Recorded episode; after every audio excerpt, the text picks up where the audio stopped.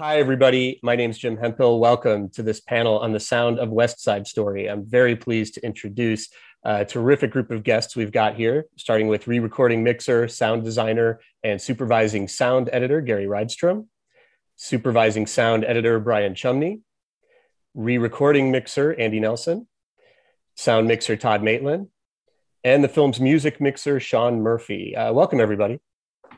Thank you. Thanks, Thanks for having us. So, uh, one of the things I really loved about the movie, and I'm not I don't even know exactly how Spielberg did it or how you guys pulled this off, but it's the fact that it really delivers the satisfactions of a you know classical musical, but also feels very immediate and fresh and new. Uh, it's it's really an incredible balance that you guys struck. And I'm curious, I guess, just to start things off, to hear from everybody uh, how you approached staying true to the kind of traditional sound of musicals while also pushing the envelope a little bit. I guess we can start with we'll start with you, Gary.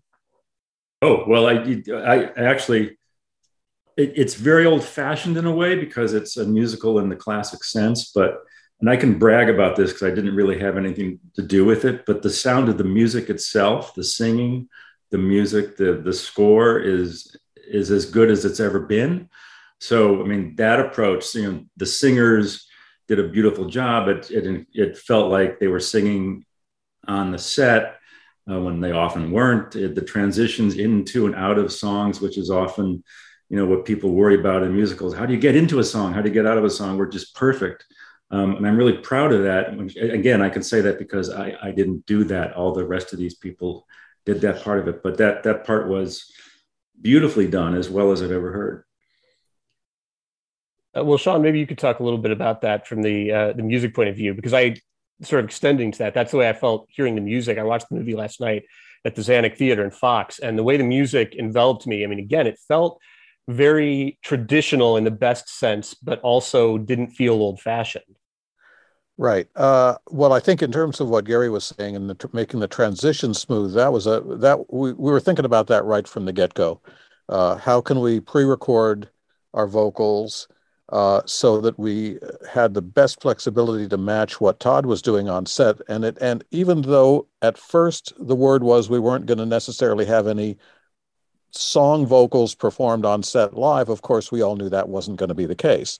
So uh, uh, so we were preparing ourselves to have to intercut between pre-record vocals and live production, and potentially even post post uh, scoring uh, overdub vocals. And because of that, we recorded the vocals with several different microphones, although we didn't always wind up using all of that flexibility. We had it. And the whole idea was that we would make it as easy for Andy to match when he got into the final dub as possible, so that the transition from a pre record vocal to a production vocal to a production dialogue would be absolutely seamless. And I think that was accomplished.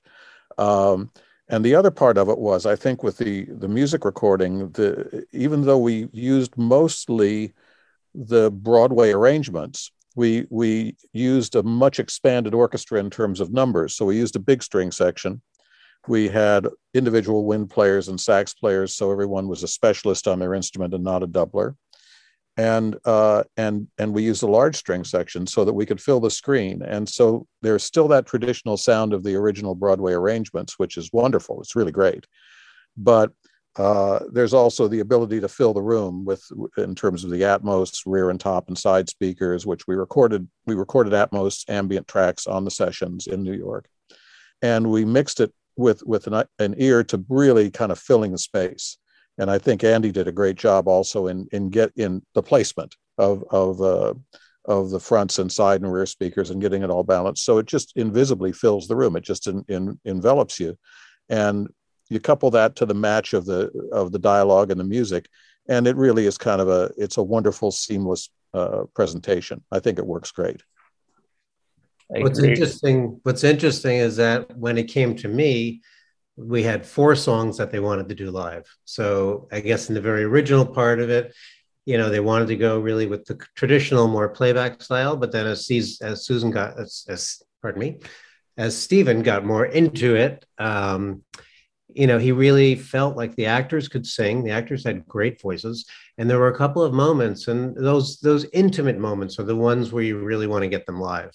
So we did end up doing quite a bit more live than I think we ever expected to always with the option of being able to go back to playback. So whenever we would do it live, they would wear little earpieces so they would hear themselves and they would hear the music and they would always sing to themselves. So you always have the option then in post to go back in. And I would always keep them wired no matter what, whether they're doing playback or, or obviously live, but there were always that reference track so that you could help keep them in sync the entire time. So um, yeah, Steven definitely wanted to play as much live as he could but we would always go back and forth. When we were filming, we would do two takes live, two takes playback, two takes live, two takes playback.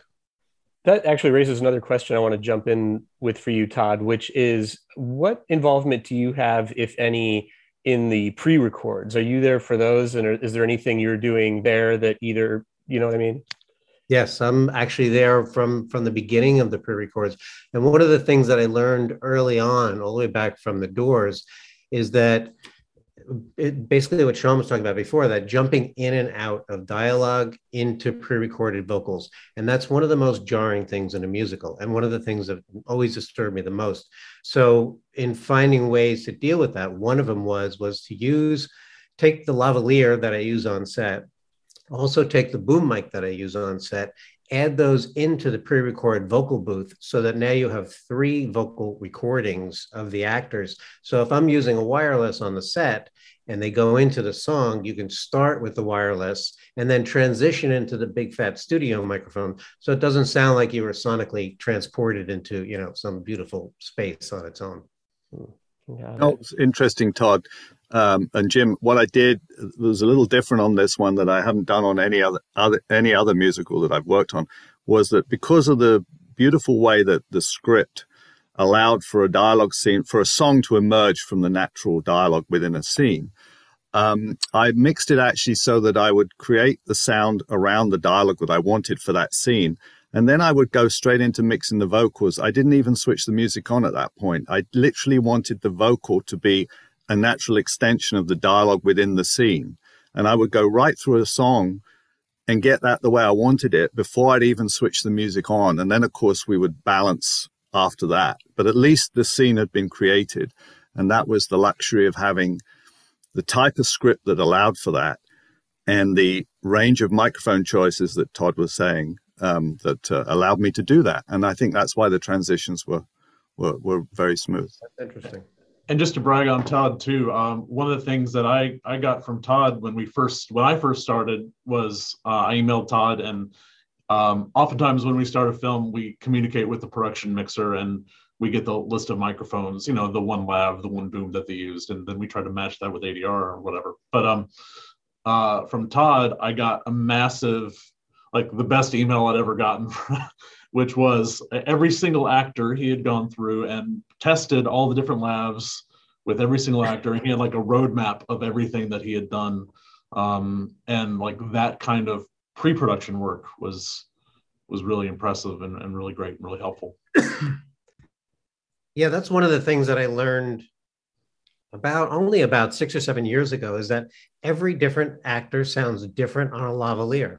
So I could be playing them on a boom and then I would have a lavalier on them and they would sound so radically different. And then there was one time where I had one microphone and it was off on somebody else and I had to put a different microphone on that person and they sounded entirely different. And I realized from that point on that lavaliers have so much characteristic to themselves. So what I do now, whenever I start a movie now, is I line up six different lavaliers, like a Sanken, a Shure, um, Sennheiser. I line them up all on a little bar. I put them right at chest height, and I have my boom microphone overhead and I have them sing a little bit and I have them talk a little bit. And then I'll go back later and I'll A B them to the boom mic because the boom then is also the best match for the studio microphone. So once I can match it out, then I send that microphone to the pre-records. So then they would use that microphone with that particular actor for the, all their vocal pre-records. And that, that raises another question I had thinking, you know, watching the movie last night. It occurred to me that this must have been a massive challenge just from the point of view of how many characters are in this thing. I mean, you've got scenes with dozens and dozens of people. So I just, as you were describing that process of testing the mics, I'm thinking of you having to do that for in some scenes, you know, like I say, maybe a couple dozen uh, people. So talk a little bit about the challenges of onset, you know, mixing with that large a cast, and then maybe we can move to everybody else talking a little bit about uh, the challenges of that in the, you know, in the final mix. So when I first got the script from Tony Kushner, it was it gigantic. I mean, it's a it's a masterpiece, but it was huge. 22 actors in multiple scenes, singing, dancing, fighting, talking. So I realized at that point that to, to quote a famous Spielbergian pl- quote, that I'm going to need a bigger boat. So I, I built a new sound cart from the ground up just for West Side Story. So I brought in all the different wireless manufacturers and we tested them all out. And we ended up with Shure, which actually ended up being excellent. I, I was incredibly surprised at how well they are. But um, it was the whole sound cart was really built around wireless. So I was wiring 24 people a day many times.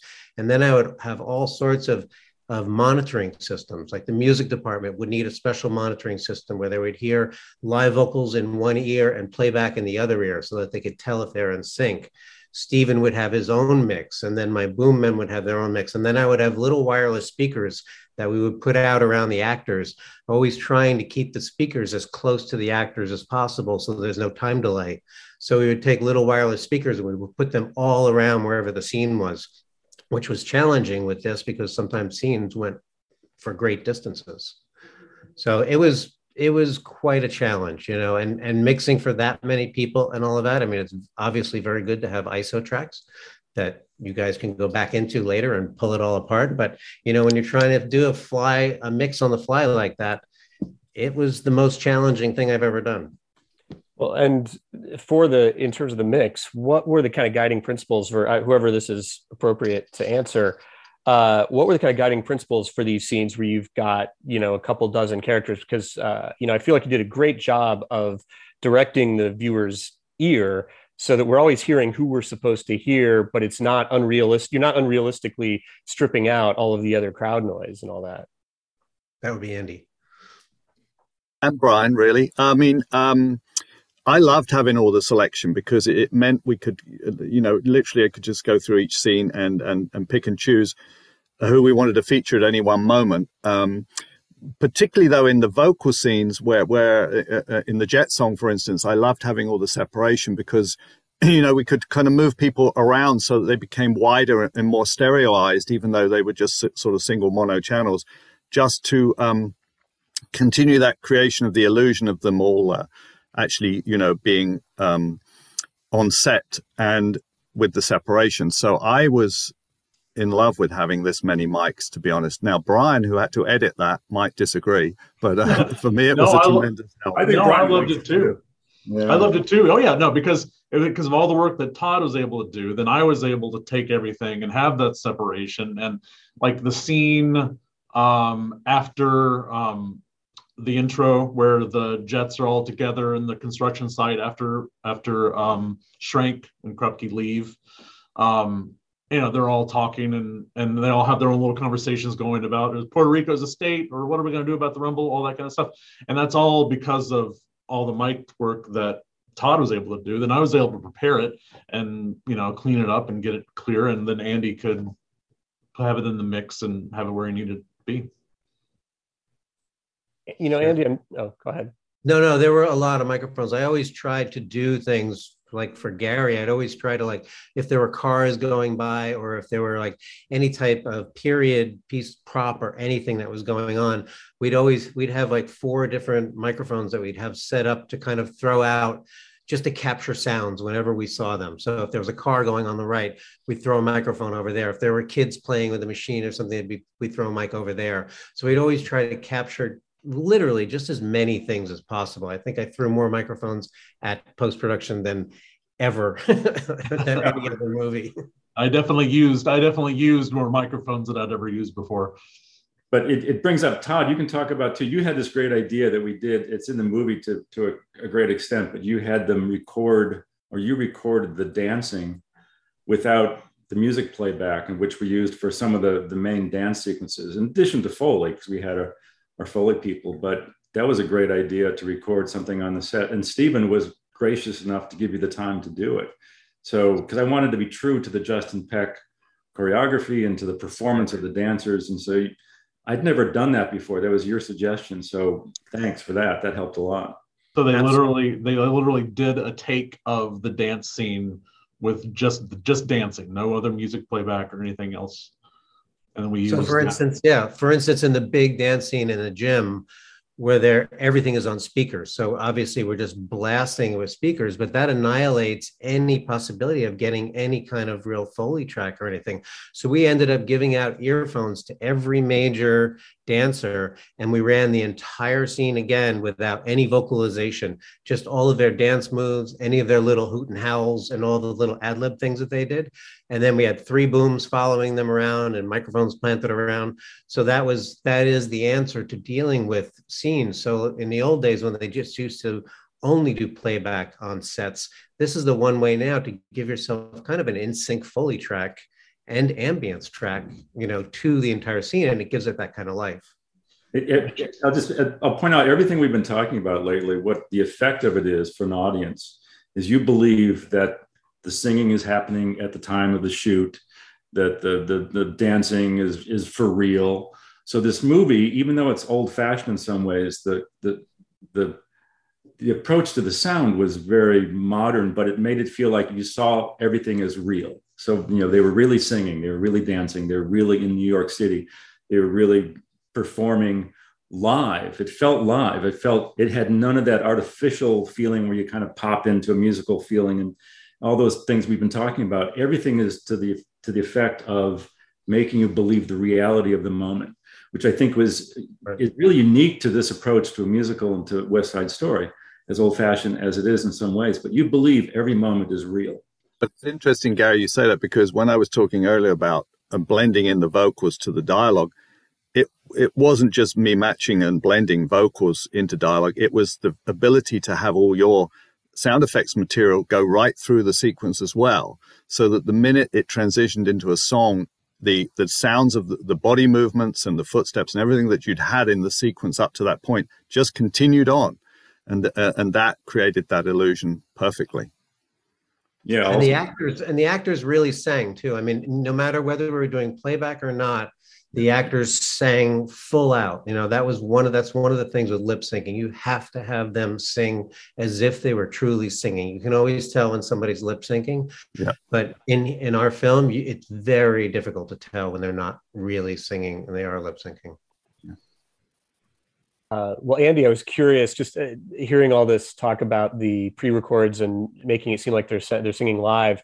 Uh, I know you also worked on Les Miserables, which was pretty much all just sung live on set. And here it sounds like there was a little bit of that.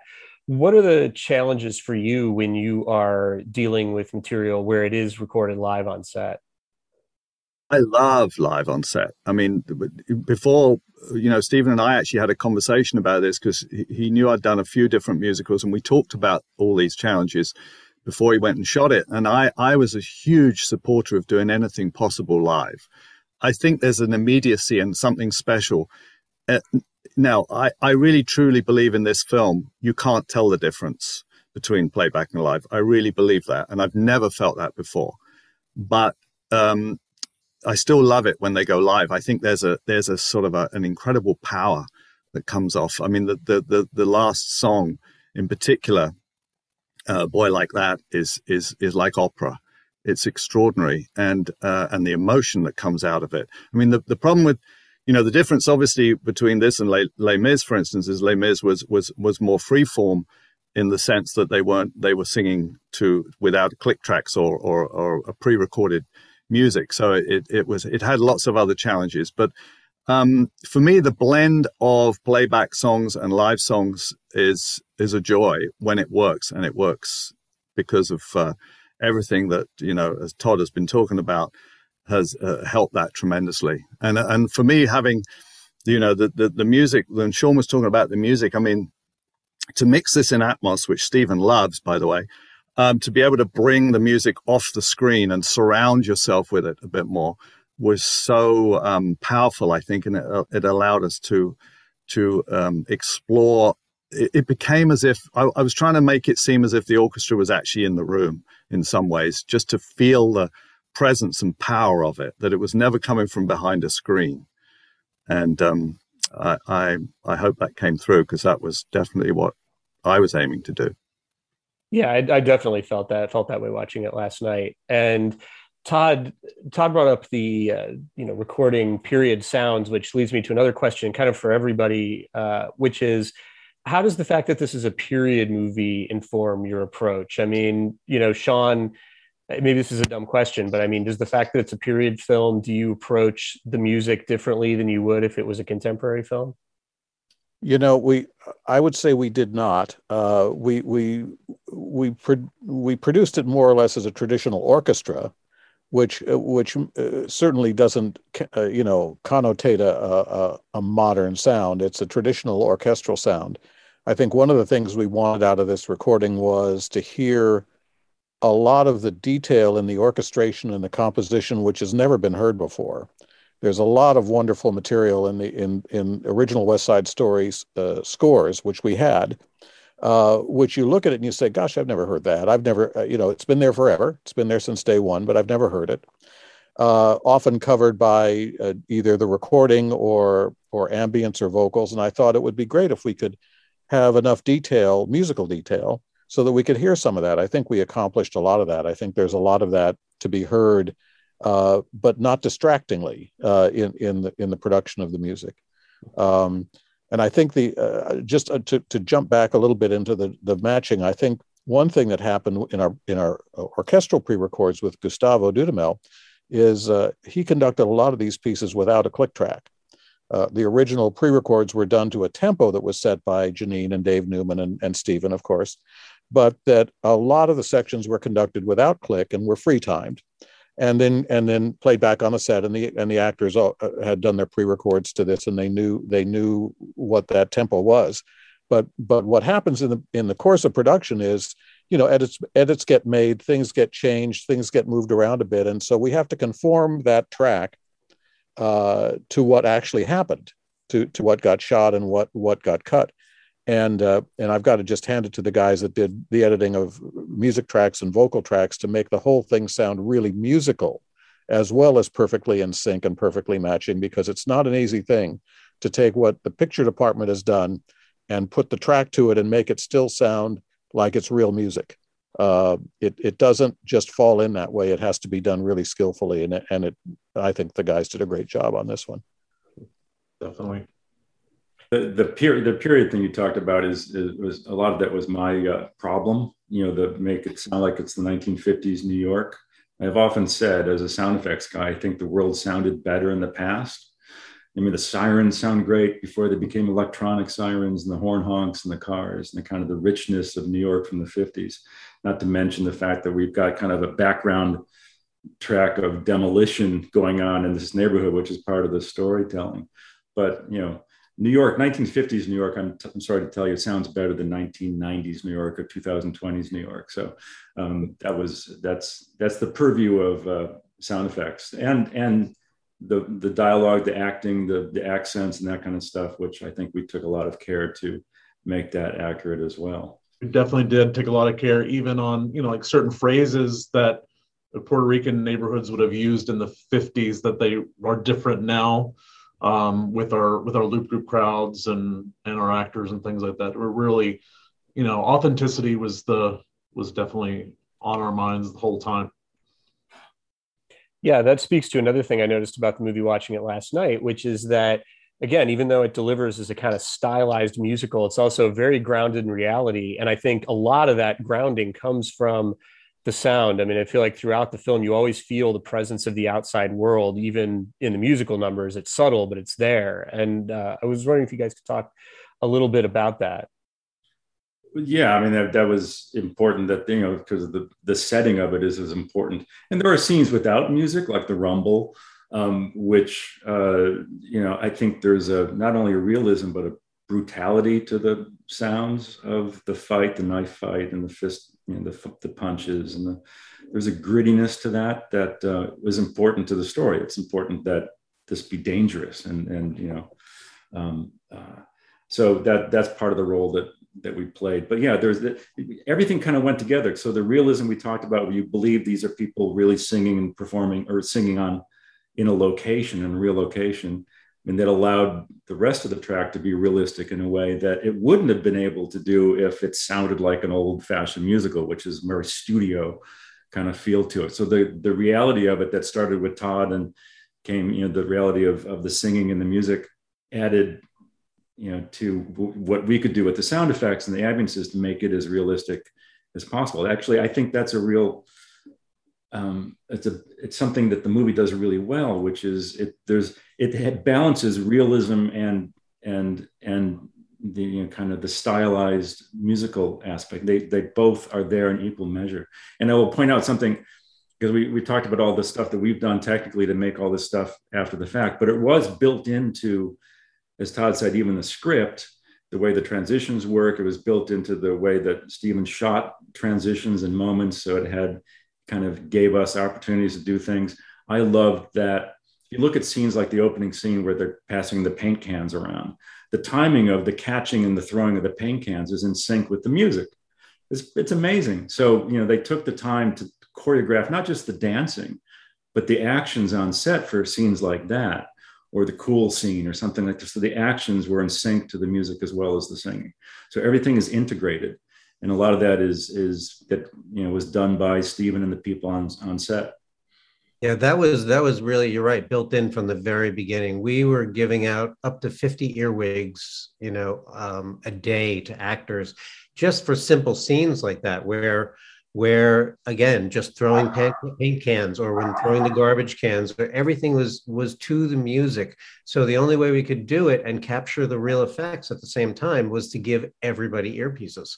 So they ended up getting very very comfortable wearing these little tiny earwigs you know throughout most of the movie.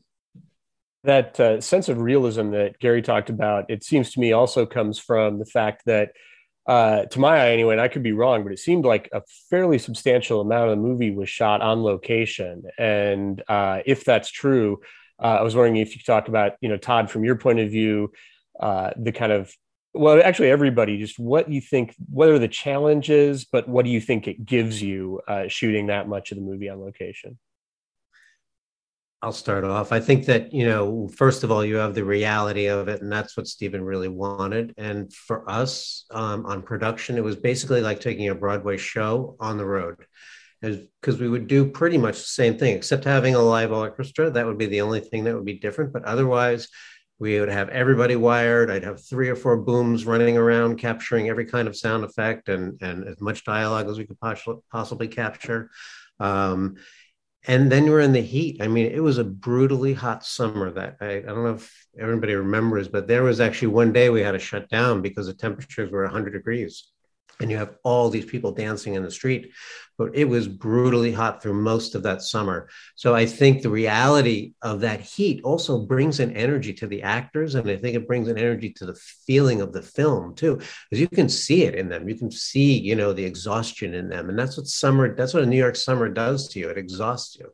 And weren't so, there weren't, weren't their shoes i mean the dancers shoes were melting on the street there were, and and Janusz used so many lights. I've never seen so many lights in my entire life. There's one scene where they have the where they have an initial fight when Schrank comes in, and we had so many lights on one side of the camera that all of the sharks had suntan sunburned sides from here to here, and all the jets had it from here to here because they were facing each other, and all the lights were coming this way it was just it was amazing the amount of light that that we used but um but the realism is all there you know and Steven wanted every little bit of it so it was it was pretty great i mean it's that's the best way to make a movie i think hearing these stories about the heat and the lights and the difficulty on set is exactly why I went into post production. yeah, I'm with you. I'm with you on that, Gary. Air conditioned, it's all good.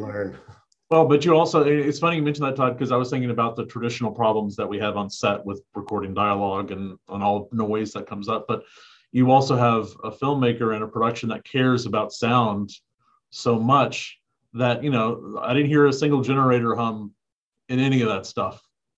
No, we fought. I fought very hard. The one place I had generator issues was actually inside of the salt shed, where because we had so many lights there, they had right. these massive generators that they brought in, and we made them bring in hay bales to make a hay bale wall in front of this generator system that they had, just to keep it outside of the salt shed it's funny because in the in the salt shed scene, I, as the effects person, I added a sort of electrical hum to it for, for, I, for the lights. sorry to tell you, Tom, but I added one artificially. So Don't tell the producer that because it was great expense to get this little. Yeah, no, we won't let them. We won't let them hear this part. The dialogue sounds very clean. It's great. the fight sounded great. The fight sounded really, really yeah. great. I have to say, the rumble was amazing. Yeah, you want it to be. You want it to be.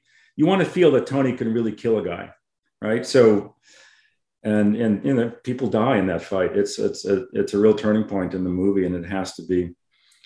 Um, you know, we we can talk tonally. What's funny in the movie, we had we went from that fight, the brutality of that fight, to "I Feel Pretty" is is a an interesting tonal transition in the way, and we can talk about how in the in the Broadway version, the intermission separated those two, but the movie has to go from the tone of two deaths in the salt shed to I Feel Pretty, which is a, was an interesting switch to have to make.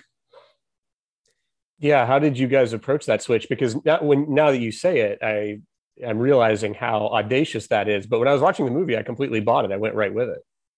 I don't know how do we do it, Andy. Uh, I, I, remember it was well, you know, we went very quiet at the end. We went to music only at the very end. The final top shot, looking down on the two bodies, was was was, was very very sparse. There was a bell, I think, which originally was a little bit longer. We kept it a little shorter.